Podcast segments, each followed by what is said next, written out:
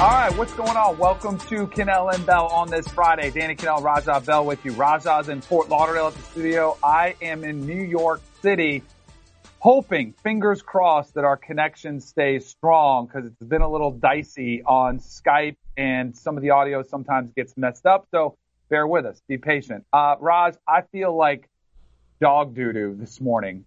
Uh, I took, so last night I got in reasonable hour, like 830.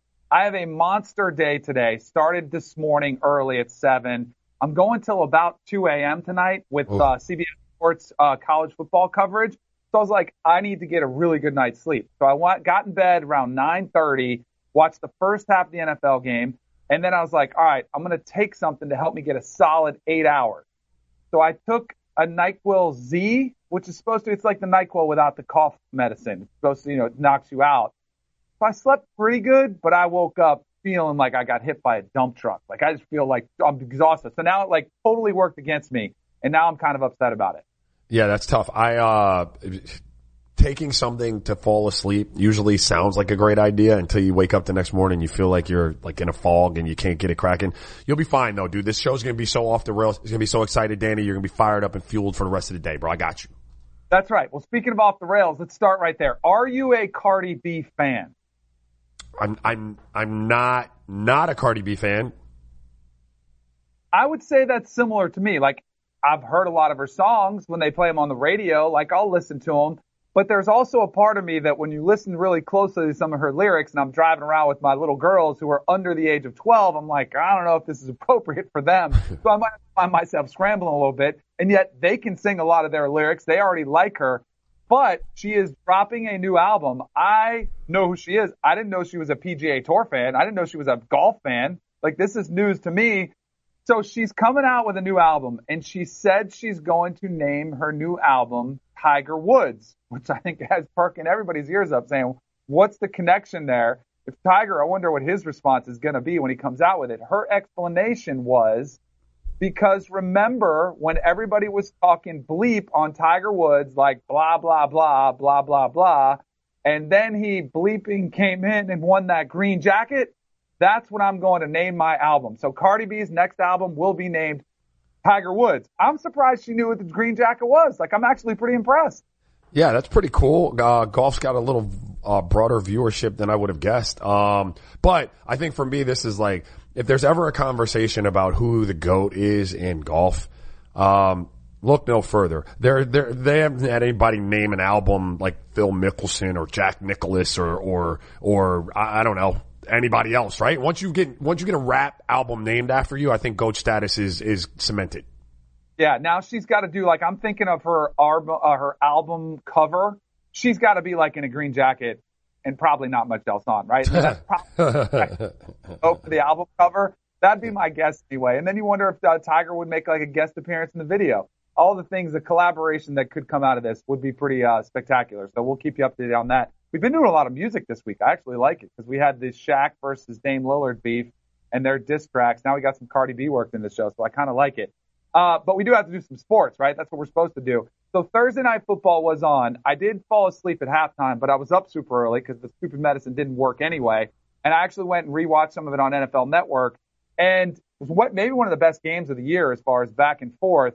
I feel a little bit like patting myself on the back somewhat for saying Russell Wilson should be in the MVP conversation because if anybody gave you any pushback on that and said, whoa, no way, he shouldn't be in there, they should be completely silenced with the performance that Pete Carroll was calling maybe his best game he's ever seen. Russell Wilson was pretty, was pretty special.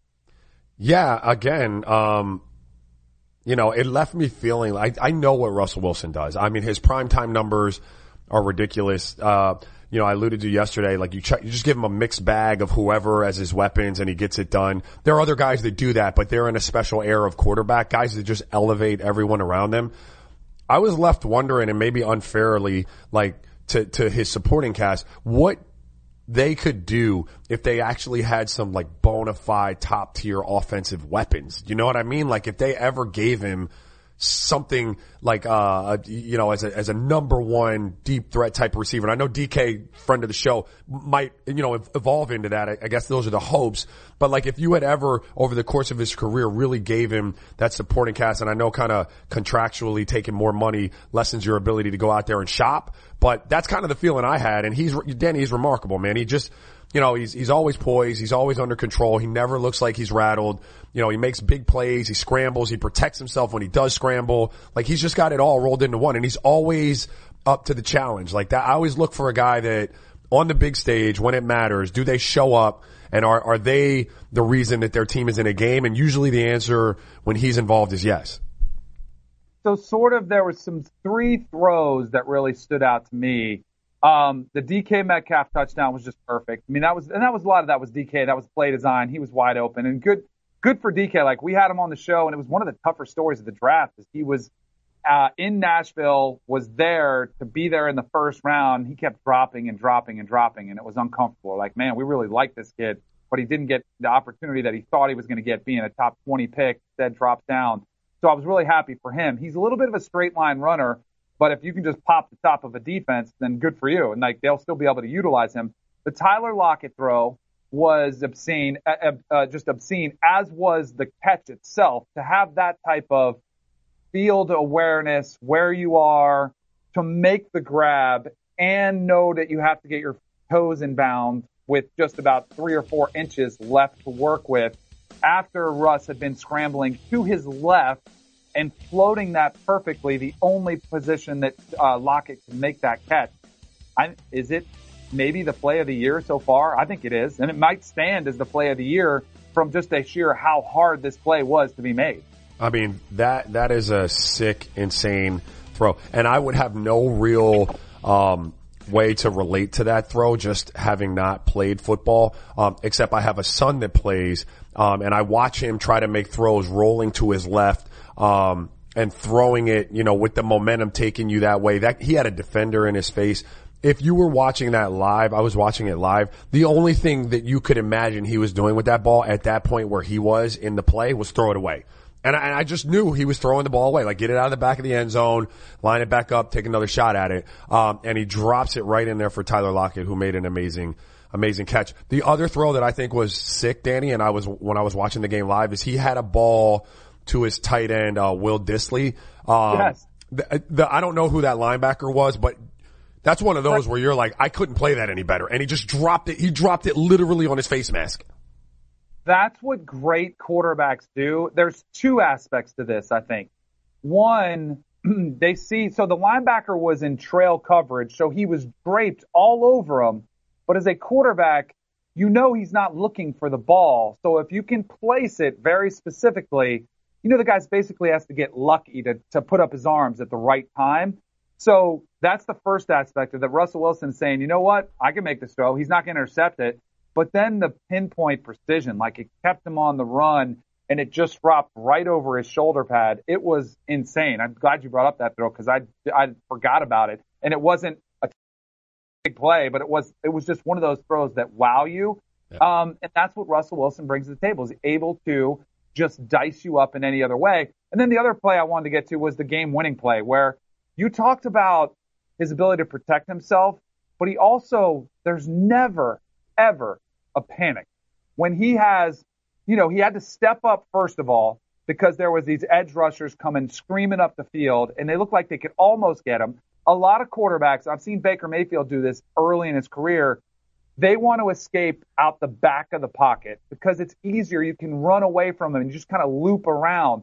But if you realize, hey, they're going to be pushed upfield. If I just step up, I can buy myself. And that's really the eye, the eye of the hurricane, the eye of the storm is once that initial craziness, this wildfire of, you know, of rushers come by you, you can step up and all of a sudden it's nice and calm and you go like, oh, okay, this isn't so bad. But then he was kind of moving around still, and it looked like he was going to run. And you saw the blue line on the field, which is the line of scrimmage, which of course he can't pass. And he starts pressing that line of scrimmage where defensively it's, uh oh, like we have to come defend him, which is what happened. And then he knew exactly where he was to just bloop right over the top for the, cause that play was made because they thought Russell Wilson was going to run And yet he knew, hey, as soon as they come up at me, I'm just going to drop it. And then he had Carson, who almost dropped it, by the way. But those plays are like why I think Russell Wilson is absolutely right there with Patrick Mahomes in MVP conversation. Yeah, you know, sometimes when you're watching certain people play, whatever their uh, respective sport is, they look like they're playing it kind of in slow motion, or at least mentally the game is moving really, really slow for them. You know, that, that's kind of reminiscent of like backyard football, right? Like, uh, I'm going to fake this run. I'm going to hold this ball up and fake it at you. You're not going to know what to do. You're going to come out of your, your zone. I'm going to just dump it over you. You know, he looks like he's playing in like a backyard game while everybody else is kind of, and, and I guess that's what the greats do, right? They make it look that easy.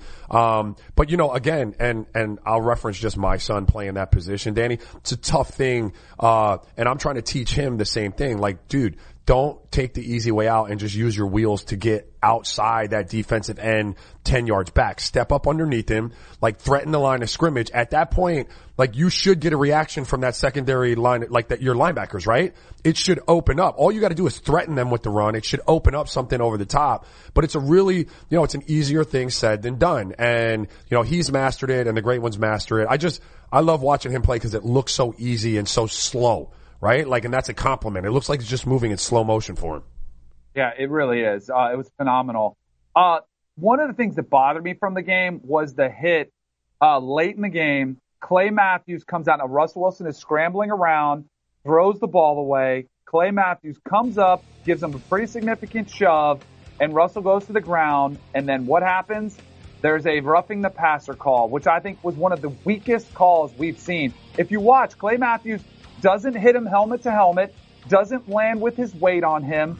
And this to me is impossible. Like you're telling, you're basically telling defenders, hey, we're turning this into seven on seven if you're not going to let him at least knock somebody to the ground. That's all he did. He knocked them to the ground. This is supposed to be tackle football. And I know he didn't have the ball, but it was a bang bang play. I thought this was a complete miss. And I think Clay Matthews has every right to be livid that this possibly cost his team the game because they were it was a third down. They're probably going to go out. Who knows what happens from there on in?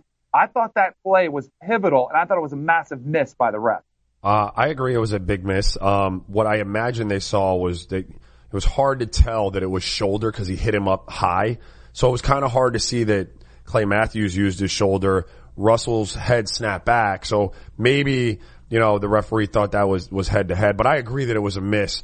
I was, I, am just kind of like, what are you supposed to do as a defender? Cause before that, you know, I think it was, was it third and, was it third and, and long or fourth and long maybe for the Rams and Ziggy Ansah broke through, um, and he got a roughing call against Jared Goff, right? And it was like he had been engaged in a block with an O lineman, kind of started stumbling, got pushed a little bit, and wound up just following through around his knees, right? And so that's a roughing play because you're too low. So if you can't hit him around the knees because that's too low, and I'm, I'm okay with that, and then you can't hit him up around his chest and his shoulder because that's too high, you're left with like the numbers. Like that's the only place where you can hit a quarterback. That's got to be.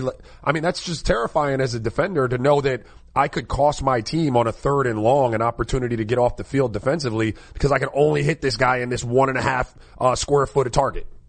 If the NFL needs to look at the college game and steal from them because college football does a much better job. I'm not saying they're perfect. There's a lot of bad targeting calls, but they go review it. And if you would have gone and looked at that in slow motion, you could have looked at it and said, you know what? That wasn't helmet to helmet. He clearly led with his shoulder. It was a legal hit, but unfortunately, I don't know if they're going to change that. The other question I would have for you, Raj, is what does this mean for the Rams?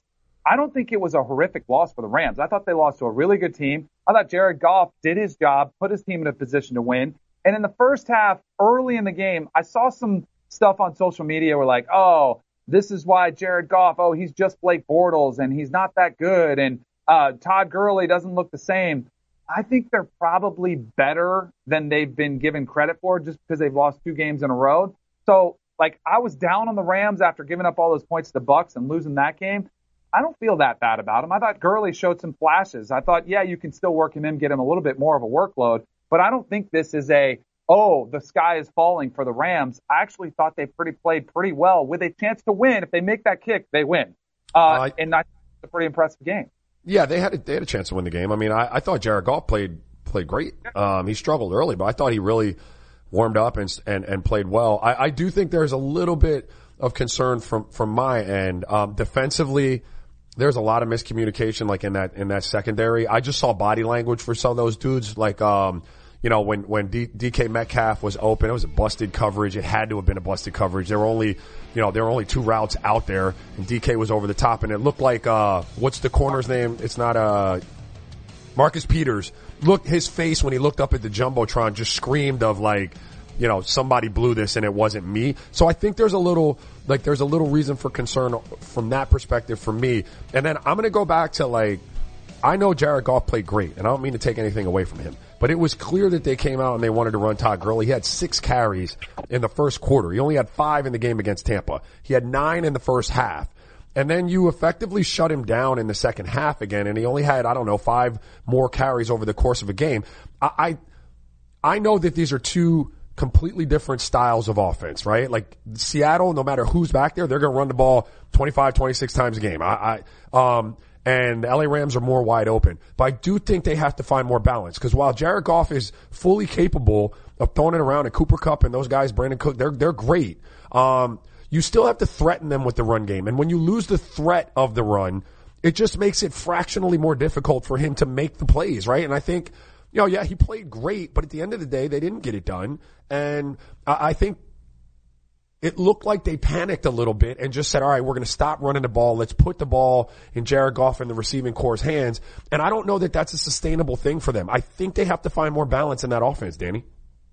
I definitely think they do. Uh, and Todd Gurley still, I would say, with Gurley, you are making an outstanding point. It looked like they wanted to go to him early and often because they all they've been hearing about is didn't give him the ball enough. But then they did get away from it, and when they did, you know, when they did kind of start getting away from their uh, mo, which is hey, you've got to run, work the play action pass, and kind of uh, limit Jared Goff's exposure. So I would say that would be the one thing. I still think they'll be fine. The problem is this division is looking like the best, toughest division in all of the NFL with the way the 49ers are playing so far. The Seahawks, they just got beat. They could be a 10 win team and possibly miss the playoffs. Uh, so every game matters. And that is one that wouldn't surprise me if the Rams miss the playoffs. Even at 9 and 7, 8 and 8, I think they might be done for the season if that uh, ends up happening.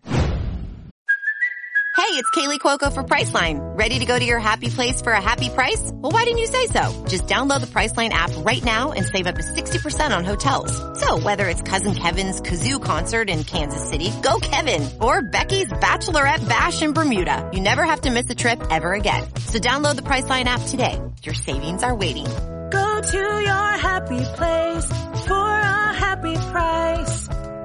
Go to your happy price, Priceline.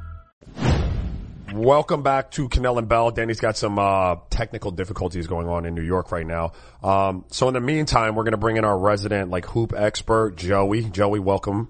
You there? All right. I'm here. Let's let's get this wide lens kind of discussion going about the NBA. Usually we kind of topically pick some stuff to talk about, but since we got dead time, we got time to kill. Let's get into it, bro. First on the agenda, uh, Giannis talking about um, his extension and the lack of talks surrounding the extension says it's a little disrespectful to the Bucks. What say you? I mean, I think that to me, I'd be a little concerned if I was the Bucks. I mean, he seems like the type of guy who's gonna stay loyal, and he's talked about how much he loves Milwaukee and all that. But I think they got worse. I think losing Malcolm Brogdon, I think losing Mirotic, I think they got older. Um, so, I mean, look, if they were close to being in the championship last year, and if they don't make it back, I'd be concerned that he doesn't want to talk about it. I mean, I know he doesn't want to talk about it in the media, but I'd be a little concerned that he just won't talk about it at all. Yeah, I think that's that's interesting, right? Like in a day and age where every athlete wants to get it done sooner, you know, rather than later, for him to just be shelving the conversation, uh, I do think that's interesting. Uh, I tend to agree with you on them getting a little older. Like, uh, I've always liked Kyle Korver, but there wasn't a whole lot of tread left on that tire. Um, and I know in theory why you do it because he's another spot shooter. Um, but I don't, I don't, I don't really know what's left in the tank there. I think Wesley Matthews helps them. Uh, I, I'd still think I'd rather have Malcolm Brogdon right now because he's just younger, probably a little bit more dynamic. But Wes is tough. He's a competitor. He's been in some, you know, playoff series. Had to carry the load for teams. He's also good being like, you know, the second or third option. Um, that helps. But more importantly, I think we talked about this yesterday, Joe. Those Atlanta teams with Mike Budenholzer, um, they came out and hit you in the mouth, a la Milwaukee last year. Their first year out, You know, they were number one seed in the Eastern Conference, made it all the way to the Eastern Conference Finals. Um, they took the league by storm. And in the next year, you're talking about a difference of like 13, 14 games, um, win total, and they got knocked out in the first round. And his team seemed to have the rest of the league catch up to them to some degree in year two. Uh, I think that's a real possibility here for the Bucks. What do you think the Eastern Conference uh, looks like power structure wise uh, at the top of it? Do you have the Bucks? You have the Sixers? Um, do, you, do you think any other team hops in that conversation? Yeah, I'm, I'm sort of you know, I think by default everyone's going Bucks, and I see, and I get it. Um, and also to that, to to your Budenholzer point, we also looked at the roster when we were talking about that too, and the only player they lost was DeMarre Carroll. Correct. Um, and this team, out, listen, Brogdon may not be a, a, that guy yet, but Brogdon has that guy kind of potential. He's a 50, 40, 90 guy. I think he's like the prototypical point guard you want in the NBA right now, and the burden falls on Eric Bledsoe to do that every night now, and we saw what happened in the playoffs with that. But yep, I'm leaning. I got. I guess by default now, I'm leaning Sixers a little bit, and and especially if Ben Simmons can shoot. Right, if Ben Simmons can shoot, that's a championship team to me. Um, that's the difference between them this year as they're constructed. Because losing JJ Redick is going to hurt them more than anybody realizes, and it's all about the talk was Jimmy Butler. But when they didn't have Jimmy uh, JJ on the floor last year, they struggled offensively because he was the only one who can shoot. Um, I love the Pacers. If if if Oladipo is healthy, I just love what they did. They got younger, they got more athletic, and I think again him and Brogdon in the backcourt is going to be one of the toughest backcourts in the league. But yeah, I, I got to lean Sixers right now just because the East is not good. Okay, well let's let's talk about the Sixers, and I yeah I kind of agree with you. I picked the Sixers to come out of the East. I just I do think there's going to be a little bit of regression with that that Milwaukee team. I'm not as high on the Pacers as you are, brother. Um, something about the youth, like I, I get it. I think they've been overachieving. Like the job that they've done there in Indiana, I'll take nothing away from it. But I don't know if that's high level, like winning type of thing. They'll be in the conversation, but at the end of the day, you gotta have that star power. I don't know that they have it. Um, so here's here's the problem with the Sixers if there if there could be one. You've got Joel Embiid coming back. Um, this is what he said about the playoff loss last year. I just remember thinking I let my team down.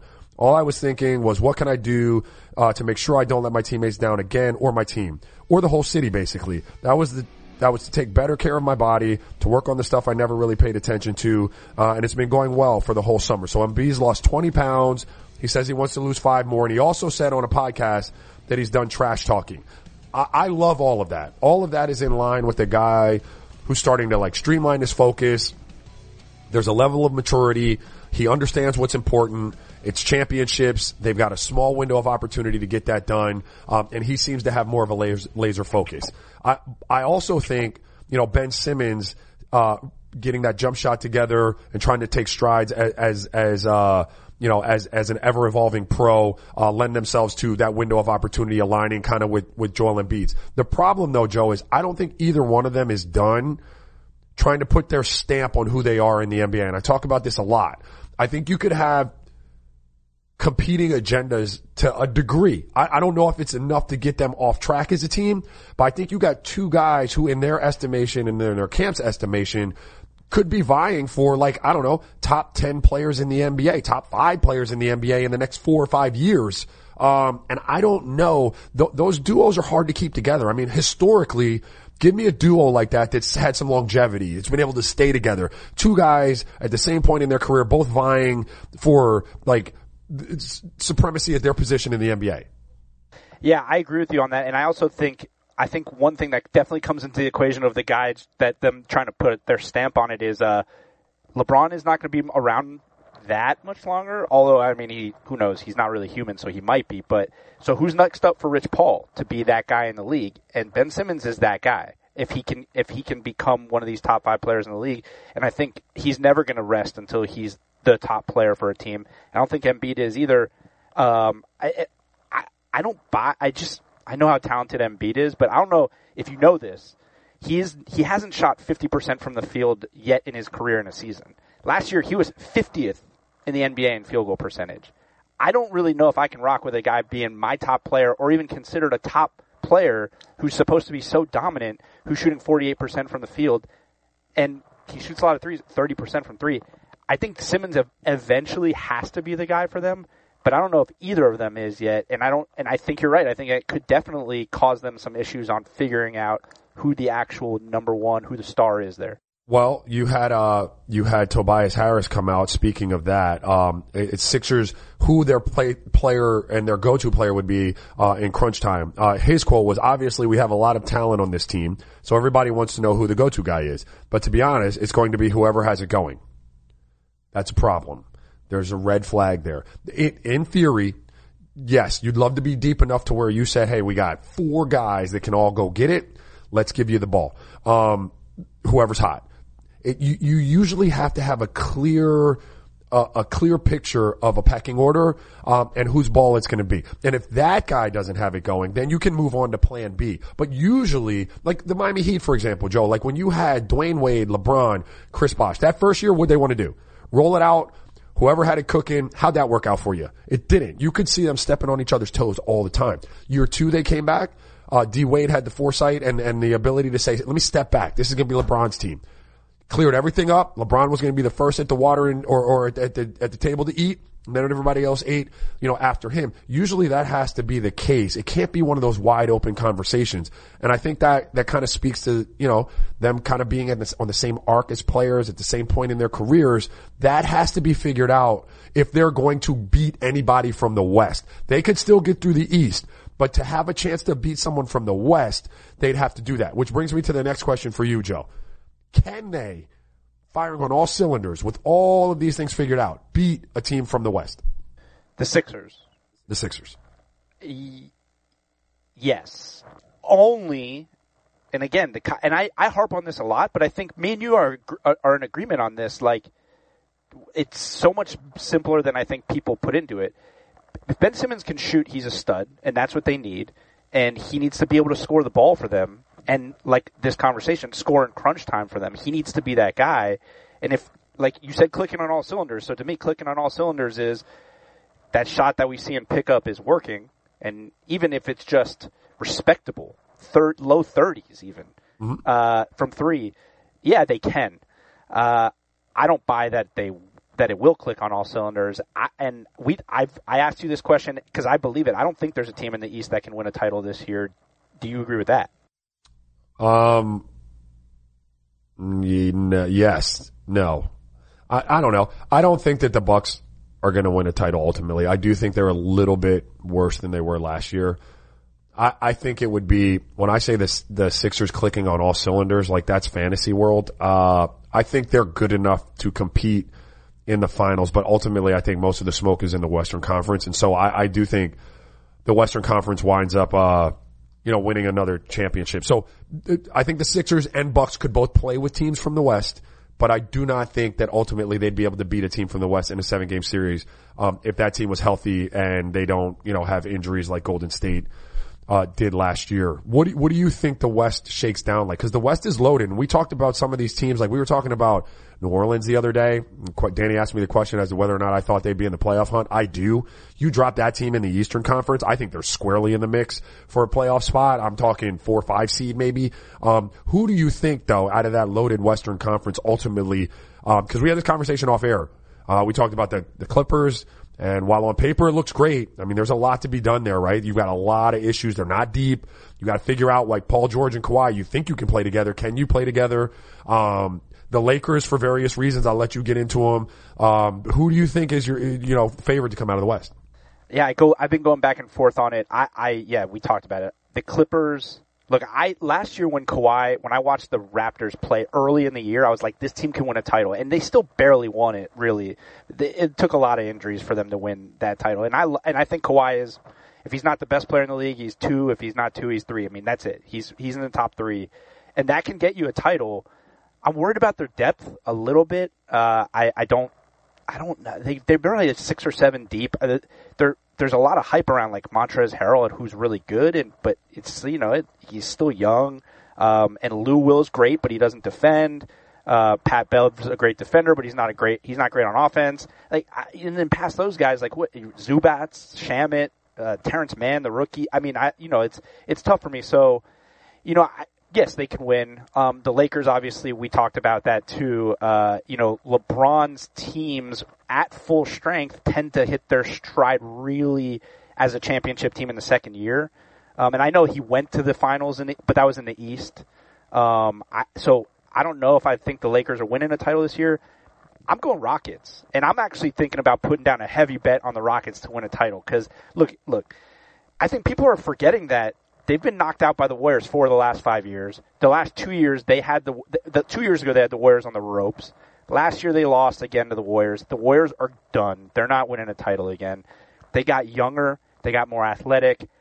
I'm not the biggest Russ guy, and people who know me know I am not a huge Russ guy, but I think if anybody can get the most out of Russ the way he has in the past, it's Mike D'Antoni. So you get rid of an old Chris Paul, you bring in a younger Russ, a triple double machine. He's now the second option. You still have Harden. You still have pretty much the rest of that roster that should have been in the finals maybe two years ago. I think it's the Rockets. Yeah, that's that's uh that's interesting. I was one of the people when they made the deal, um, and I know how you feel about Russ. I, I I'm on the opposite end of the spectrum with Russ. I I love Russ. I know it hasn't produced a championship yet, but I just love the way he plays the game. I love the way he wears his heart on his sleeve and he goes out there every night um, and competes like that.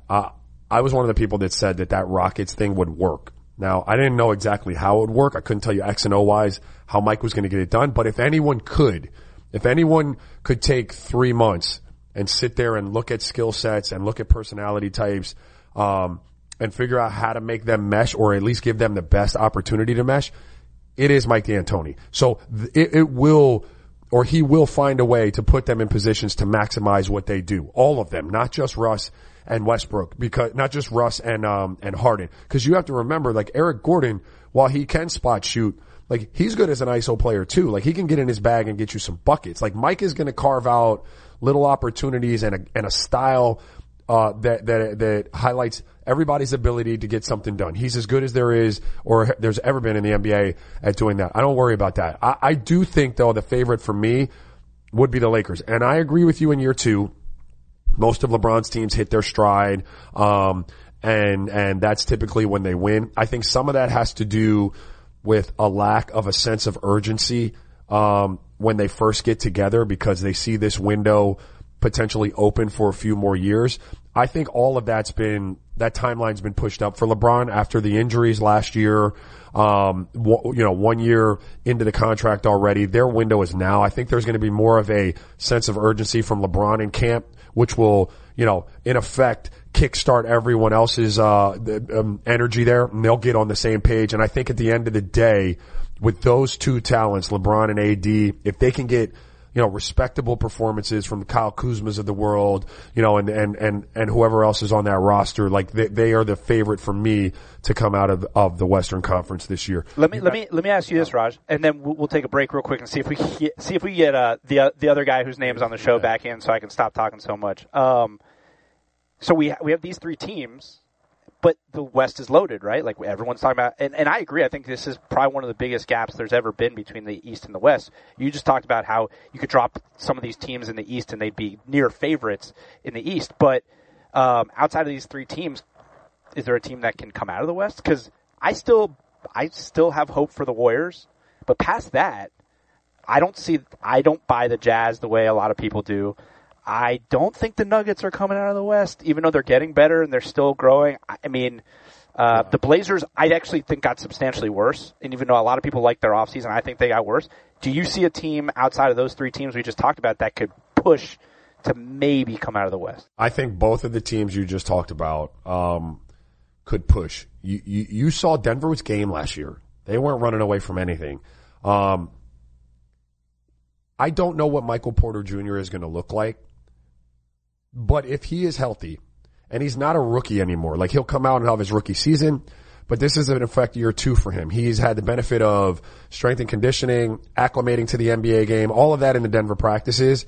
I think he could be a real weapon for them. He's part of what was missing out there, which is that, you know, six, eight, six, nine, long, athletic, scoring type of wing. And it may take him half a season to really, you know, figure out his NBA game. But if he's dropped into what they already do out there, uh, and they don't skip a beat in terms of, you know, everyone else just kind of being on the same page and continuing the flow that they had last year. I think Jokic is a star. I think Jamal Murray is a, on the verge of being a star. Like, I, I, think they could, they could push people. I don't know ultimately they get out, but they could push people. And I really, really like Utah. Um, you know, I think the Mike Conley pickup in stabilizing that, you know, no shade at Ricky Rubio. Ricky Rubio's great. He's done a serviceable job out there.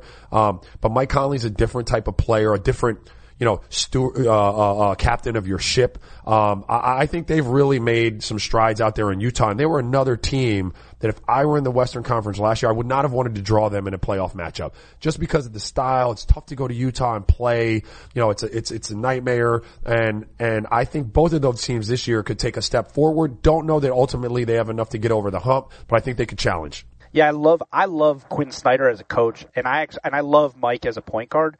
But I just can't buy a team that wasn't a title contender getting Mike Conley and now they're a title contender. Uh, Mike Conley's not a cha- hasn't been a championship point guard, and that's not no knock to him. That's not a knock to him. And Memphis has been good and they and they've gone deep, but I, I just they didn't change. And their other big pickup I think was Bojan Bogdanovic, who's who's a good player, but had a huge usage rate because of the Oladipo injury last year. Um, I, I don't think he's like put, pushing them over the hump. They are deep and they're pretty good, but I, I just I don't think I see it come. Well, ultimately, ultimately, we talk about. You know, I said it. I don't know, like ten minutes ago. You got to have stars in the NBA. They they lack that. Um, they're looking for Spida Mitchell to take that that next step, and you know we'll see if he does. But that that's essentially what you're saying, right? Is they got a bunch of good players, but they don't have anybody like Rudy Gobert is not a star. Um, and sometimes it boils down to that in play in playoff runs. Like that's why I think Denver is slightly ahead of them with Jokic and Murray and potentially uh, uh, Porter. Uh, but the Jazz are one of those teams, dude. Like again, I don't that they get over the hump. Uh, but they certainly play a style and they'll play tough and they're well coached. Um, and while Michael Conley has not won a championship, you know, he's been in big playoff battles. He knows how to run a team. He knows how to take care of the pace and, and make sure people are where they need to be. You know, I think they'll be better off with him than they were without him. All right, welcome back to Kanell and Bell. I'm back, baby. I feel like George Costanza when I say that. I'm back. I know you love just going solo. You and Joey just tossing around some NBA topics. See how it's not easy doing this job. See, you got to yeah. kind of little taste of what it's like being in my shoes. You got to drive the show. I would. I listen. I am a. I am a backseat like put my feet up and read the paper and let somebody else drive kind of guy. It's your world, sir. Welcome back. Well, let's keep it rolling then. Uh, Stefon Diggs, there might be trouble brewing in Minnesota around my boy Kirk Cousins. I don't think it's all Kirk Cousins' fault. I think most of the frustration isn't, hey, our quarterback's no good. I think it's our offensive game plan is not effective. It feels like you're running what they were doing 10 and 15 years ago. And you're starting to hear players speak out. Adam Thielen didn't love it the other day. And now you're seeing more significant problems develop with Stefon Diggs who after practice, he missed practice, and there's been some speculation about his future with the team. I don't think he dispelled anything. Listen to what he said, which I think just threw gasoline on the fire. Is uh along with rumors and all that? Yeah, yeah. I mean, I feel like uh I feel like there's truth to all rumors. You know, I mean, no matter how you dress it up, um, I won't be saying nothing on it. I won't be speaking on it at all. Uh, but there is truth to all rumors, I guess. All right. So I, the initial headline I saw, I thought it said there's no truth to the rumors because usually that's the cliche used to kind of get the media off your back. And he said the exact opposite. He said, yeah, there's truth to the rumors. But I also want you to notice his hoodie there. I'm telling you, hoodie company, there are different ways to wear a hoodie as Stefon Diggs. um, listen, anytime you get your athlete up at the podium wearing a hoodie like that, um, I, would be I'd be a little if I was the uh the press the whoever handles the press for for Minnesota I'd be a little worried about what was going to come out of his mouth next. Like I don't know if that's a fair um uh you know assessment of that situation, but anybody going up to the podium with the hoodie all the way over him, barely over their their like covering their mouth, I'd be really concerned with what he was about to say. Um, look, I I I know it's not all Kirk Cousins' fault, and and in jest, like I kind of take some shots at him sometimes. I don't think it's fair to him to roll this up as Kirk Cousins' issue. I, I do think there is something to be said for the reason why they're playing or calling the plays the way they're calling them. I don't think it's just that they've reverted to like strategy from seven years ago. I think they kind of have done it because maybe they've lost a little faith in the position, the quarterback position. And I think that is fair. I don't think it's fair that it's all his fault, but I think maybe they're calling plays and trying to run that offense um, to protect uh, a, a weakness that they perceive they may have as a staff. Yeah, definitely. I think when you look at, I think it's a combination of both. I mean, they have Dalvin Cook, who's probably, I mean, nobody gives him enough credit. I think he's one of the top five, maybe even top three running backs in the NFL and they want to ride him, but eventually, and that's where Adam Thielen was right. He's like, we can't just run the football. We have to be balanced. And so I think they're going to have to do some really self-studying, like self, um, reporting, like do some analytics on what you're doing and look at the success you've had. And they're basically, I would say, you put all this money in Kirk Cousins, you're going to have to ride or die with him and now find out. Like, and if you, if it gets uglier, it gets uglier. But you know, like that's your quarterback. You paid him all this money to throw the football, not hand it off and you've got some pretty good talented receivers. I think you just kind of go out there and ride. Now it could get uglier, but I think you just go with it. Um, news out of New York Giants. Saquon Barkley had this high ankle sprain. He was running around at practice. There was some speculation that he may play, and I was like, whoa, what are you guys doing? The season, I know you're excited about the Daniel Jones era, but thankfully they made the, um, or actually they haven't. They're still talking about playing him, but I would say what are you doing here? You cannot put Saquon Bar- Barkley out there if it's any doubt. If he's 80%, don't risk it. It's still his second year in the league.